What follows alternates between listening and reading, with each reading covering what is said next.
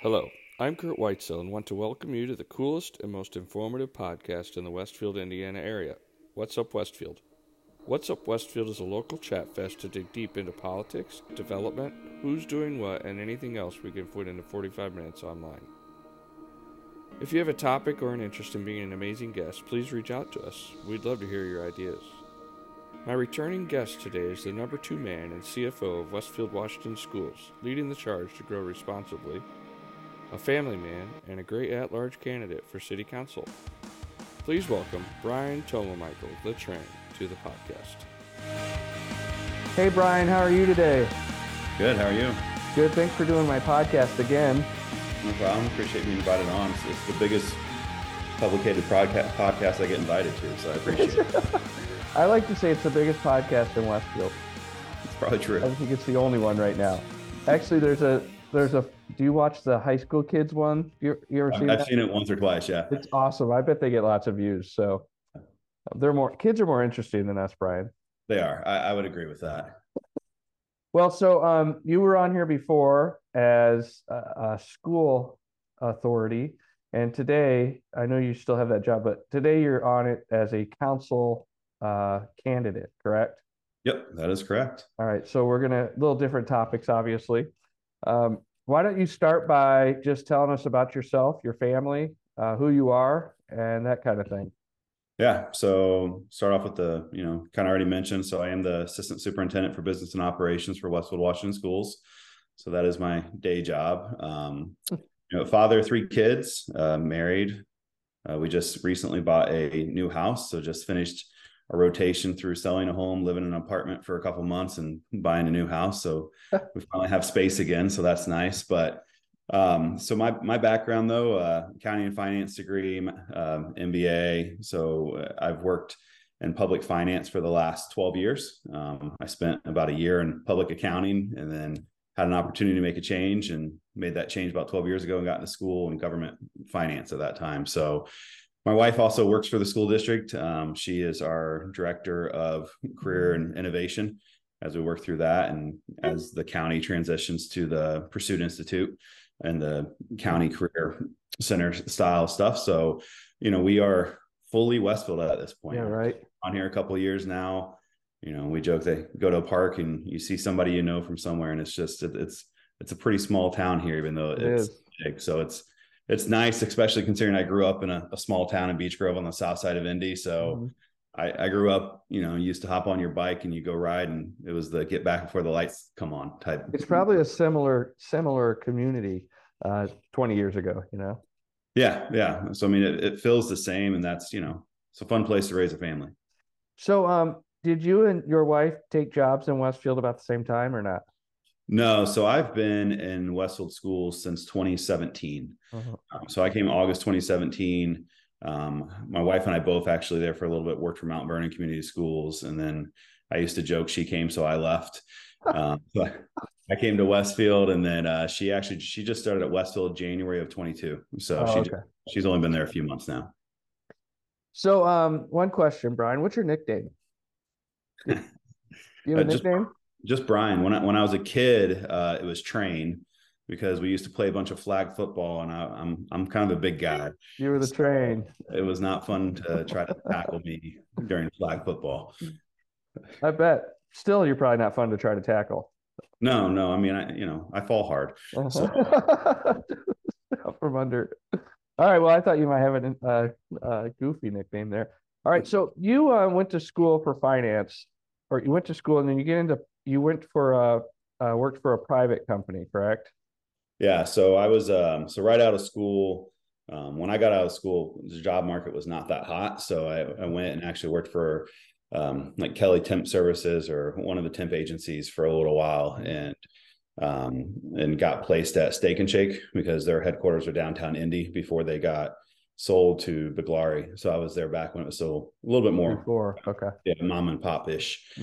So worked there for about a year. My contract was up, and so all through college, actually. So during college, I worked on like grounds, custodial maintenance, and just kind of the whole back end of school systems, operationally during college.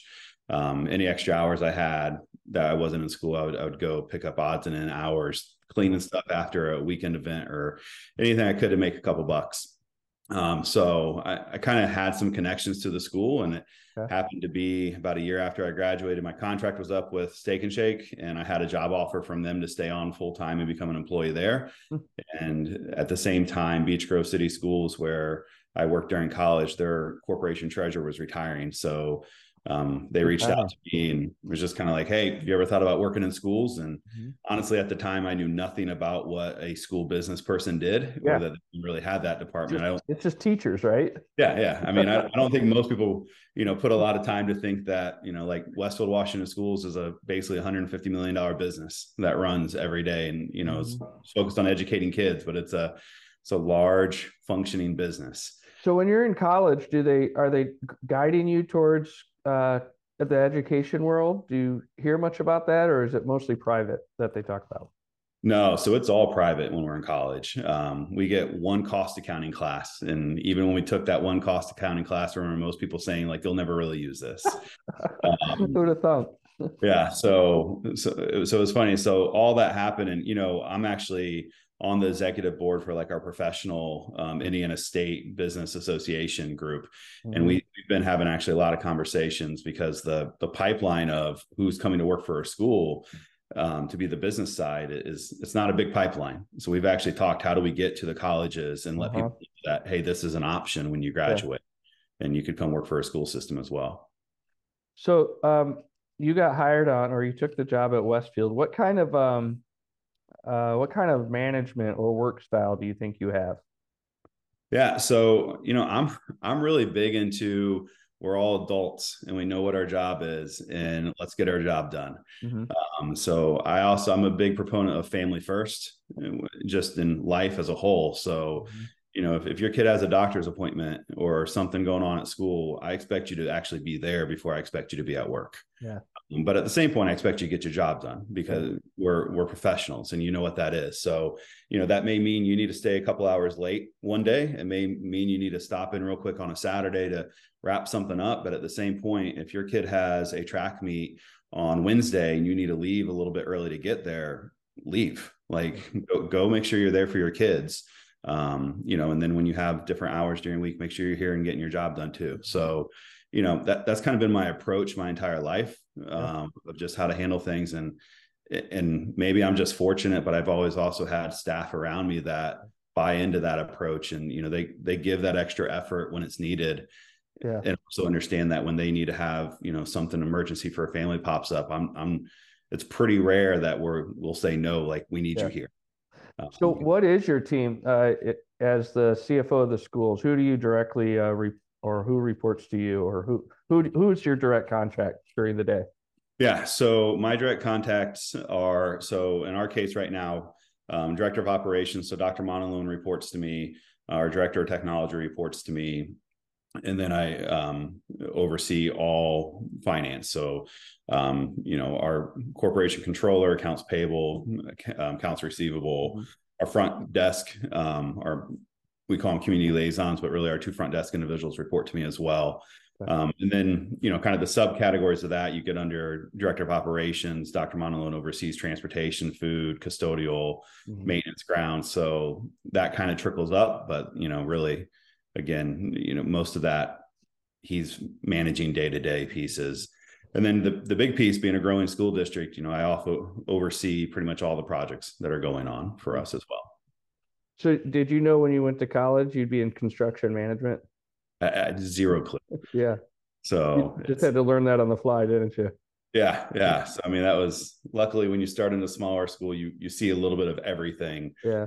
It gives you exposure. And I think one of the biggest things that's benefited me is just, there's never a stupid question to ask somebody.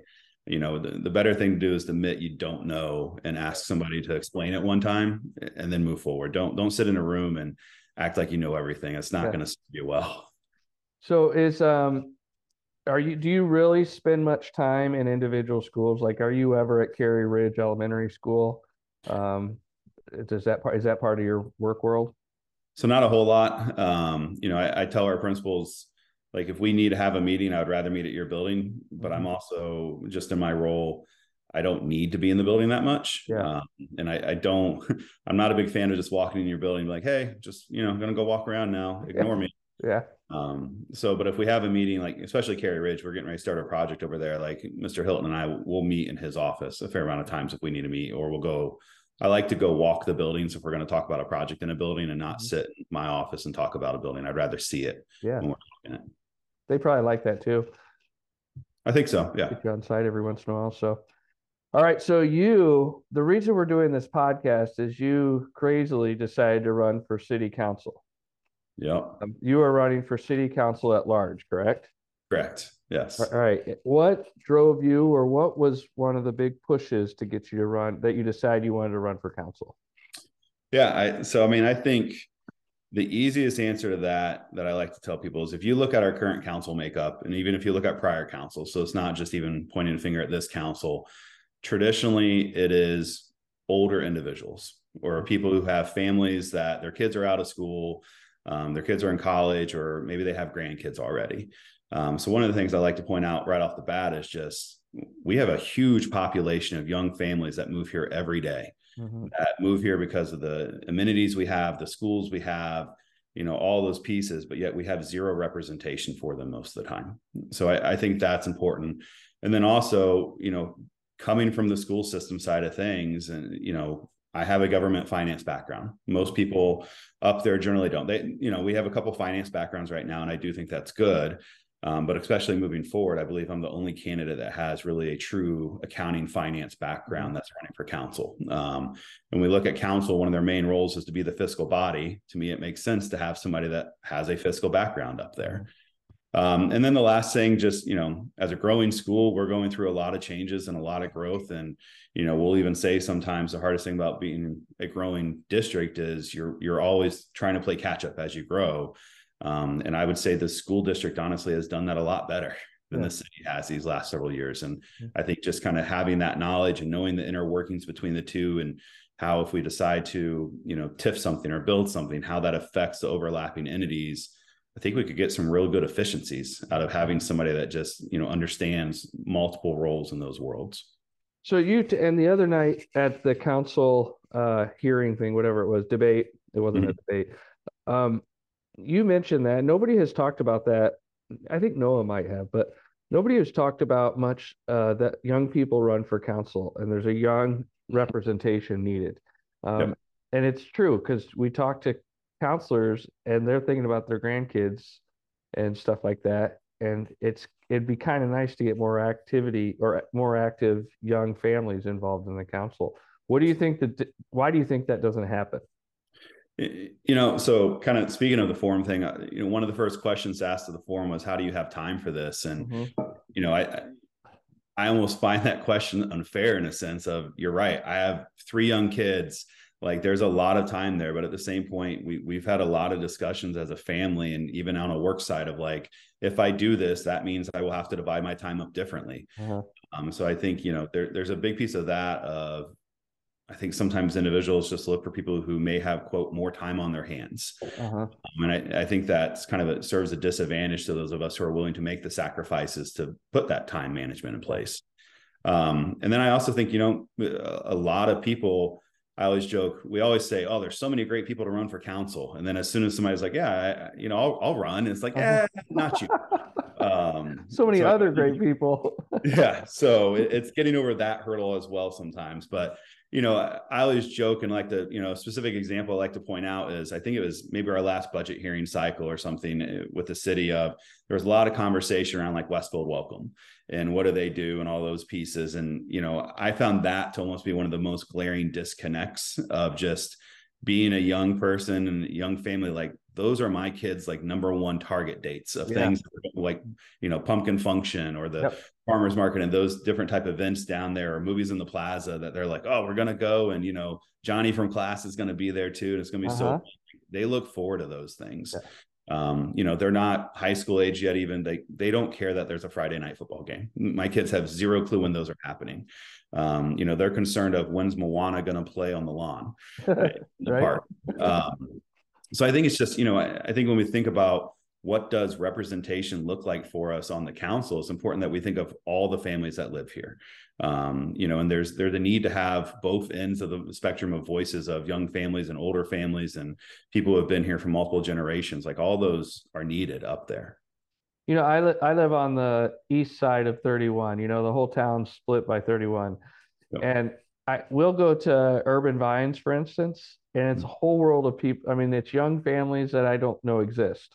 Yeah. And it's amazing to me how in the last, I mean, literally 5 to 8 years, it's blown up. Like the number of young families have shown up here. So it would be cool to get more of those young people involved in our council, or even just the commissions, all the committees. Agreed. Yeah. And I mean, you know, in our new house, we're on 171st and Town in Westgate on the far west side. Yeah. And when we moved in, we're like, my wife was like, do you think we're going to get neighbors? Because we left a great community.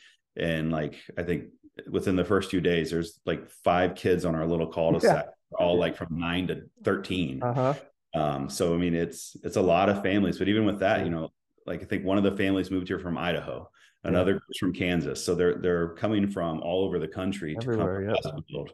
And you're right. They're generally younger families, or their grandparents and their grandkids just moved here too. Yes. So you're working hard. You moved to Westfield. You decide you need to run for council. What are some of the concerns that you have for our council? What are some of the things that weigh heavy on you that think you can really be a part of fixing? Yeah. So, and I know it's kind of repeating, but no, you're good. So, I like to point out that, some people like to point out I am a newer resident, especially when I'm running against 2 people that have lived here since I was 10 years old. Uh-huh.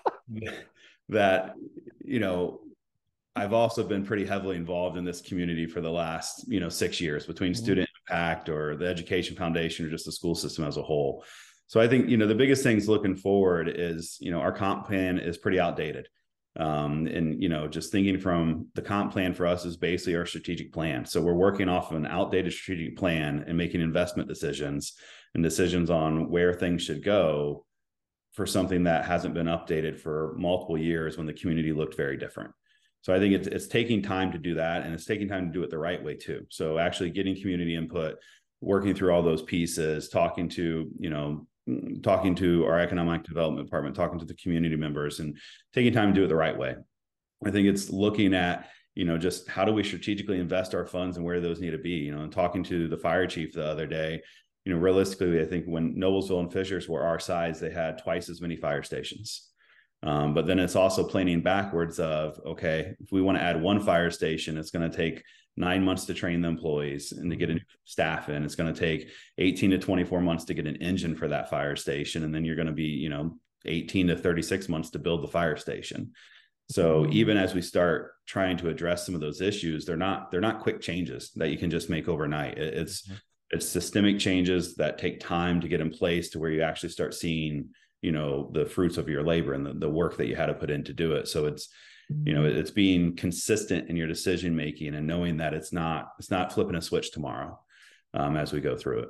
Do you feel like the city as a whole, I know it's been busy growing, and this is not a statement that nobody hasn't done anything, but do you think from a comp plan or just a planning standpoint, it's been stagnant and just sort of shoved to the side because it's been maybe overwhelmed? Or I don't know that I use the word stagnant, because I mean, stuff has popped up. I mean, there's a new fast food restaurant every couple of weeks, so stuff is happening.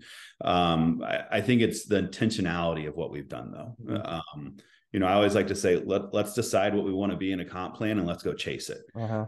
My personal belief on growth is you either go get what you chase what you want to have, or you stand back and we're going to end up with leftovers. Yeah. So as we do that, I think we need to be very intentional on what we want to go get. And, and actually I would give our current council some credit of, that means investing in the economic development department. Mm-hmm. That means you're going to have to put some money to get those things you want to have. Mm-hmm. But I think it's also sitting down and having those conversations as a community to just, it's not 100% agreeance. That's never going to happen. You're never going to get 50,000 people to all agree, but it's getting a general idea of, we want to be this as Westfield. and then we want it to be, you know, in this area of Westfield, or we want this type of, you know, growth over here. And then let's go work with people and get that done. And let's spend the money needed to make it happen as well. Do you think, you know, one thing our council has done this council definitely is they've raised the standard of development for like our housing stock and our, even the stuff along 32. So I think they've done a good job of putting the bar way up high. Mm-hmm. What hasn't happened is the long-term economic development that, you know, like the businesses that come with that. Do you think when you do a comp plan, it's important to be a building standard group as well? Or do you think it needs to be more general and it's chasing what types of business or just outlining? What do you think the comp plan entails? Or how detailed should it be? I think it's a little bit of both. I do think you need to have minimums, to me, because if you don't put at least minimums in there, then you don't know what you're going to get as a minimum. Okay. You need to have some of that, but I think you also need to leave yourself a little bit of flexibility, because, you know, it's almost like technology in a way. What if you buy a new computer today, it's outdated in a couple of weeks. Yeah. If we set standards for what we think today is, how do we know what, you know, a year or two is going to look like? And are we going to have an outdated document again immediately? Yeah. If we want to make something that's going to have some longevity to it, I think we do need to make sure we have minimums of what we want on everything and certain specs. But at the same point, we need to leave ourselves some leeway that we can also work with different groups as we bring them in. Do you think the mayor or the mayor has to drive the vision of the comp plan and economic development, or do you think the council can actually take that and drive it more? So I think that, to me, that is the mayor's job. You know, that's their job. We are a support mechanism in that, you know, but I've actually told some people at the same point in time, though, your council can definitely influence how that looks and works. Mm-hmm. You know, just school system wise, you know, I think the easy example. So school board's, you know, true role is fiscal oversight and board policy. At the same time, you know, you could question, okay, where does building a new school fit into that? Yeah. Well, fiscal oversight side. Okay. So put it on the city perspective. The council's real role is kind of setting the policies and standards, and then also fiscal oversight.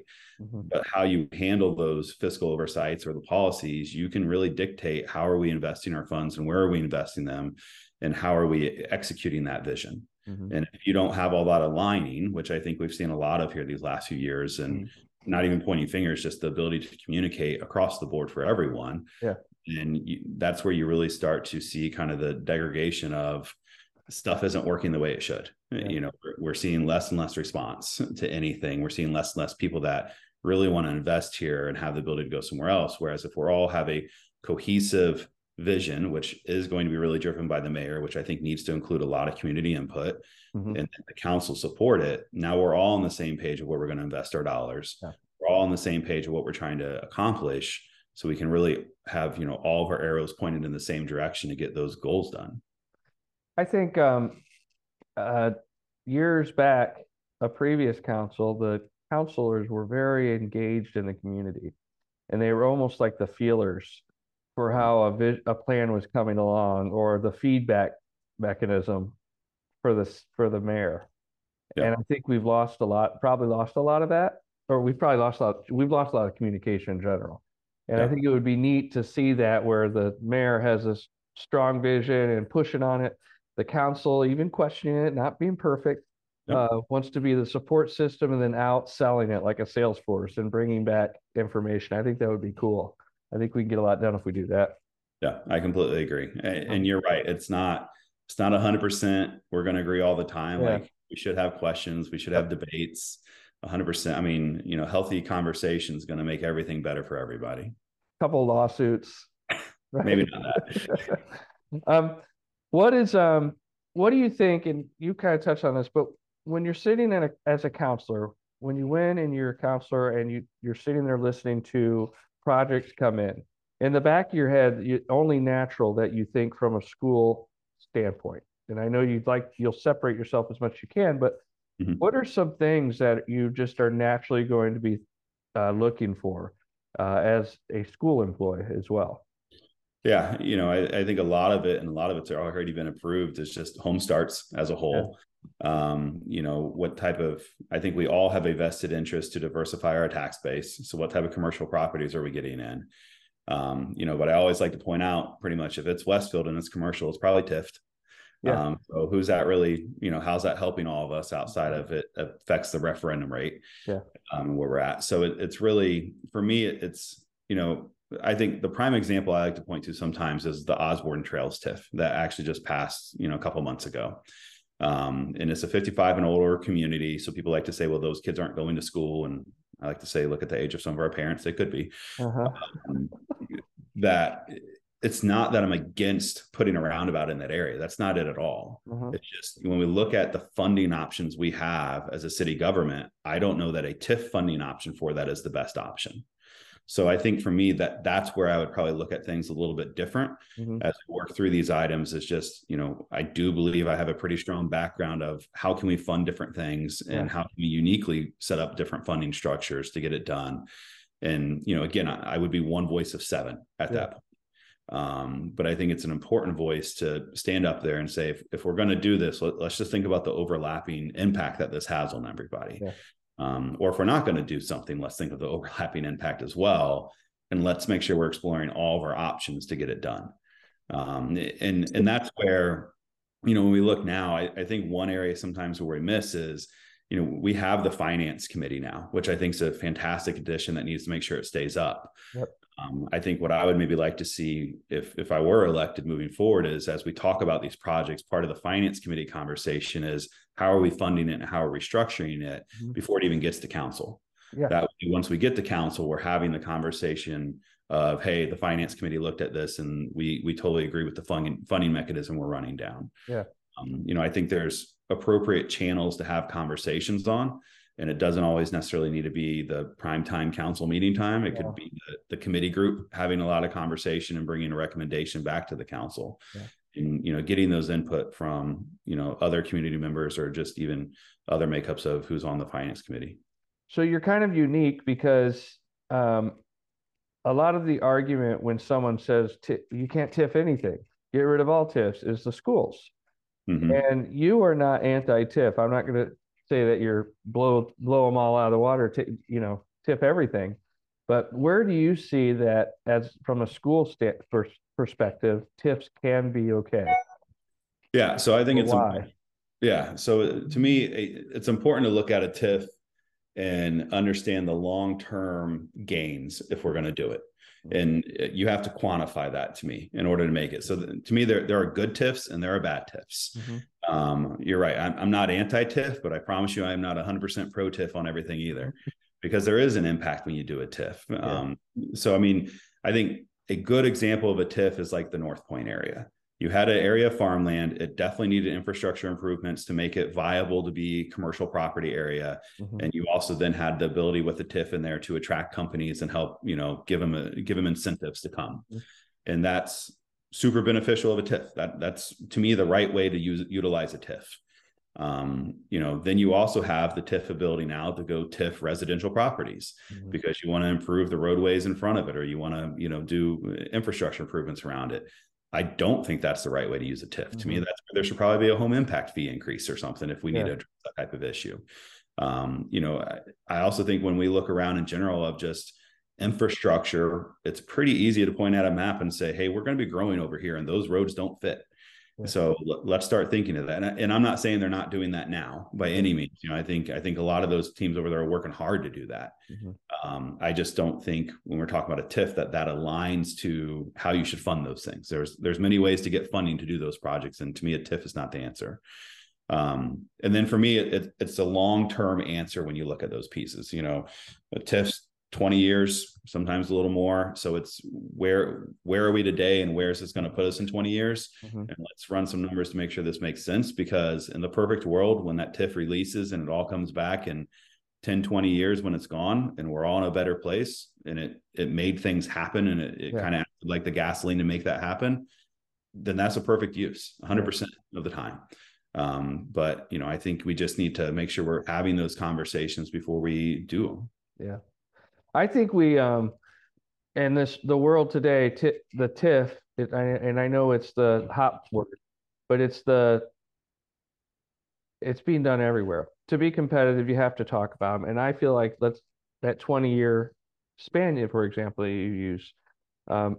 Had we started using TIFs and not just NOTA TIFs when everyone else in Hamilton County was starting to do them, we'd be realizing some of that return very soon, if not already. Yeah. And so 20 years isn't that long for a lot of those, for a city. I mean, it lasts forever, right? Yeah, no, I agree. And I think, you know, one of the pushbacks I've heard every once in a while on a TIF is just, you know, we're Westfield. People want to come here. Mm-hmm. And trust me, I think Westfield's great, but a lot of people think Carmel's great, Noblesville's great, Shoe's great, Zionsville's great. Like, we are surrounded by communities that can stack up against us every day on the educational side, the, you know, living quality of life side, and all those pieces. So we're competing with like peers. Yeah. You know, we're not competing against necessarily the middle of nowhere with terrible schools. Yeah. That's so pretty competitive. Yeah. And I agree. Like, you have to have some tips in place in certain areas and make sure you can be a part of that and be competitive. If you were to go out, let's say you got to go out and get what you want, right? Mm-hmm. What type of economic development would you like to see in Westfield? Yeah. So, you know, I think when we look around, you got North Point, and honestly, it's a relatively small area when you talk about kind of industrial growth. So I think we need to look at how do we kind of expand that space, and whether it's right there or somewhere else, you know, that to me, that's where you get the community conversation of where do we want that type of growth to happen? Mm-hmm. When we look around Grand Park, you know, one of the big conversations is people come here often, and then if you can't get a room in 2 hotels, then you're staying in Carmel, Fishers, or Indy. Yeah. So if that's the case, they're not eating here. They're eating somewhere else. They're playing somewhere else. Mm-hmm. So they're coming here to play a game, and then they're leaving here immediately. And, you know, let's cross our fingers. They needed to get fast food, lunch, and maybe a tank of gas. Yeah. So you're not getting the benefit from that. So how do we get people to stay in Grand Park and to, you know, come here and want to stay, have more stay options, but also have more play options. So, you know, give them outside of birdies, what are you doing? So I think that, and, you know, we had a community meeting at Viking Meadows the other night, and somebody was talking about, you know, downtown. And to me, when I think about just city development as a whole across the board, is the idea of only one downtown to me is kind of extinct. You know, yes, we need to redo our 32 corridor, and the drawings and stuff look amazing, and we will definitely kind of have a downtown corridor. But then we also have the corridor that's going to have to probably develop at some point around Monon Trail. That's another great asset we have. We have the corridor that's going to need to develop around Grand Park, because that's the other major hub where people are. Mm-hmm. So we need to think differently about different areas, and you end up with almost kind of like different community settings that you feel within those areas. Yeah. You know, I'm not ever going to sit here and say I have all those answers. That's where I think, you know, more minds are better than one when we're working through those items and deciding what we want to do. So Grand Park, where are we? Because I've been flipped, by the way. I was a sell it, get rid of it. I hate that the city is owning this thing and it's not what it could be. And I'm all on, let's keep it and make it better. How do you think it could be made better? What are some thoughts in your head about what Grand Park can be, like, specifically? Yeah. So for me specifically, when you look at Grand Park, I think I personally was never a huge sell it component, just because it's 400 acres controlled by one entity. And so are you ever going to get that? But with that, I think you also have a really unique option or opportunity now of, there are sections of Grand Park that are prime for commercial development that you have ownership of, meaning as a city. Mm-hmm. So, you know, when we talk about wanting to go get somebody to develop something or to make something, and, you know, I always think of, like, you know, whether it's what Grand Junction Plaza is going to be, where you know, you're going to have kind of multi shopping facilities, and then you have, you know, restaurants and just kind of a fun stay and play area. You're going to need to create that around Grand Park if you want people to stay and play. Yeah. So, you know, and you have land options available right there, whether it's within the 400 acres that you already own and you have some capability to maybe carve some off, or whether it's the land that's owned by other developers currently around it. Yeah. You know, what I don't think a lot of people want to see is, you know, let's put another apartment complex there. I don't think that's getting us to many places. Oh, I hope because that's what's happening is it's going down the townhome apartment, because that's the only person that can afford to be there, really. And we're running out of land, and it's kind of in the zoning already. So that peels my grape. I would love to see the city take some real control of it and put, even if they have to make it, make it a fun place to be and force it, I think it's sustainable. But don't you feel like we're going to have to take back control of it almost as a city? No, I think you're going to have to take back kind of control the growth of that area, but that also means you're going to have to, control some of the sites in order to have that type of control as well. But no, so we'll see where it goes. I'll be honest, I'm on that committee, so I can't say too much about anything. But I'm glad the process is being reviewed and we're taking the time to truly, do a formal process and talk to everybody involved to get us to where it's a win for everyone. Yeah. All right. So you said downtown, Grand Junction Plaza area.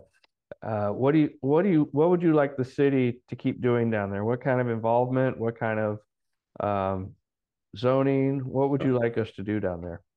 Parking would be nice to start. I mean, I can't even get to a pizza place to save my life. Is the irony that it's called Park Street? Yes. Yeah. So, I mean, I think when you look at the old town development that's going to go where Wolfie's and everything used to be there, like, how perfect is that? I mean, to have that type, and I think it's, when we talk about some of those standards or minimum, we're just looking at different areas. I think it's a balance of how great is that, plus there is a lot of history in that area as well. And so you have to balance that. And I think you get really touchy there sometimes was, just across the board, but it's a balance of appreciating the past that's down there, because I also like when I drive down in that area, you have the old bakery, and you get to look up and, see that. And I think that's awesome history.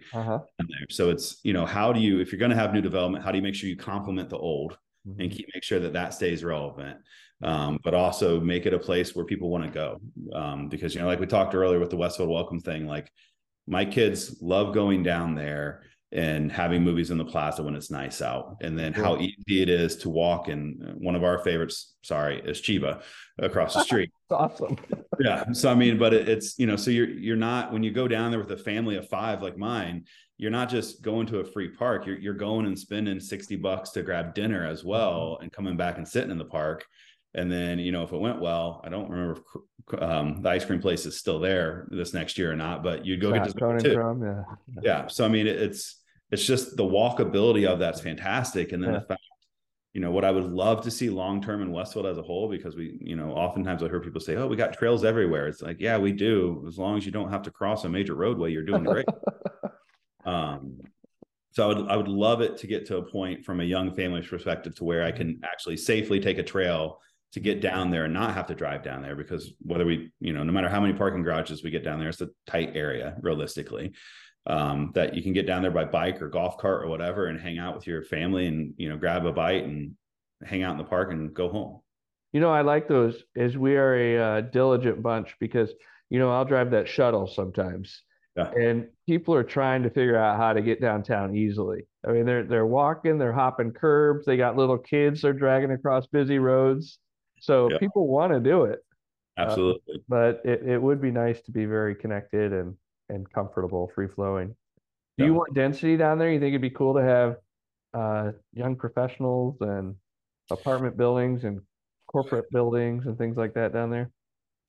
Yeah. I don't know if I would want super density of commercial, like in the sense of like headquarters there, just I would rather keep it kind of fun and playful in that area. And that's not saying I want to be dense with shopping or some other areas that you could get into. I know people don't want to be Carmel, but I think it's not bad to look at what they've done well. And you look at some of their density, you have a parking garage in every spot. Like if you're going to go to a parade in Carmel, you can find parking. You're going to go to the farmer's market, or Palladium, you can find parking pretty easy. So I think that's where that's been done really well. I think I would like to see more of some of the like headquarter density outside of that region. So you leave it kind of a fun play area, or unless it's, above the shops you're on, and you might have a couple, corporate smaller type headquarters up there, just office space up there. Do you think a lot of this is just because we're a new city, we don't have a lot of money, like the parking garage thing, the parking keeps coming up over and over again. You think it needs to be more of a priority, or do you think it's just been unattainable so far? I think it needs to be a priority, you know, and the fairness to those before us, I think, you know, you could, and it has been, it's been built in Carmel before because you still had space, but that space is running out there. Yeah. So it's going to naturally keep progressing north. And I think it's time to make sure we have all of our ducks in a row so we can take maximum advantage of what's coming. Mm-hmm. Because you're running out of space to go in those areas to where the natural progressions to come north. And I think it's also tricky in how we have to figure out of Monon is on the west side of 32, but we're trying to make the awesome hub on the east side of 32. Yep. So, and you know, it wasn't until I literally lived in that area for the last 6 months in an apartment that I realized what the connectivity was actually on like 150, you know, or 169th there, or, you know, the underpass street by the Mazda dealership, and how you could kind of get over from the Monon side without going under 32 and 31. And it's, it's not easy to figure out what the connectivity actually is. Yeah.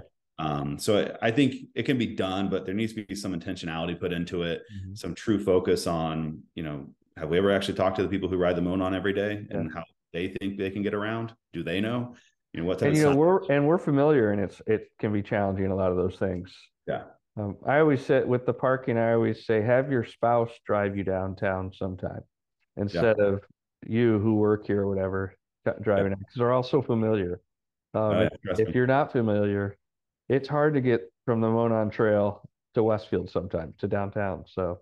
Yeah. No, I mean, I before I lived here, I rode my bike all the way here one time and got lost in that section. And I'm like, I work here every day and I can't figure out where I'm lost. So, I mean, it can get tricky without, you know, just something as simple as spending a couple $100s on some signs, you know, even maybe, you know, coding our walkways to where you see a sign of how to get somewhere on painted. Okay. I think, you know, there's some simple solutions, I think, that could make it more attainable for people to get there, because I think we all agree parking's a problem, but we all also know parking's not going to be answered overnight. Yeah. So even with, you know, the parking garage that's supposed to go in with the new development, that those number of spaces are great. I mean, nobody's going to complain about that, but it's not going to solve it. Yeah. And I don't think people realize when they go to Carmel, there's 7 parking garages, and it's going to take a long time to have parking. Even if they did one garage here, it's still going to be too far for everything else. Yeah. So there's always going to be those pains. Agreed. All right. So if you win, what would be exciting? What are you excited about for Westfield as a counselor, as a resident, as an employee? You are truly a work, play, live Westfield guy. So what would be exciting to you? I think it's the future possibilities and just being involved in that, and hopefully being seen as a level-headed person that will listen to all the sides and not bicker and not argue or not sue somebody, but just, you know, I like to joke. And I think on our first podcast, we talked about it, like you and I literally met because you posted how stupid. So like we met that way and we called you in, had the conversation. You scared me. It was, you know, super intimidating. I mean, but so, I mean, like I always joke, Facebook's not a platform for discussion. Like I think you need to have that face-to-face, because, you know, I know there's stuff you and I don't agree on, and that's cool. But I also think we've built a level of respect. Like we'll listen to each other, talk about it. And I think at the end of the day, you end up with better solutions. Yeah. So, I mean, I hope to bring that to the council, because sometimes I think we get, you know, we have trouble sometimes, I think, looking at groups who we may not always agree with and be like, that's actually a really good idea. Regardless of maybe there are other ideas I don't agree with. That's a really good one. And we should do that. Like we've lost the ability to do that. And I think it's sad. So I think, you know, I want to help be one of those people for the community. I want to help be one of those people that can stand back just with my finance background on a fiscal body and be like, hey, we all agree we should do this. Now let's talk about some different ways we could probably structure this. And let's bring in the city's finance team and all their members, and let's walk through this to where we can all agree on a way that we're going to get it done as well. And I, you know, I'm not saying we don't have that today, but I think my concern moving forward is when we look at just the backgrounds of who are running, like what do we want to see in our council? And I hope people take time to think about that and think about what type of backgrounds they want to see, because there's a lot of great people running. There are. And we all have very different backgrounds as well. So, you know, this has been one of the, I don't know if this is like our third or fourth council election, third maybe.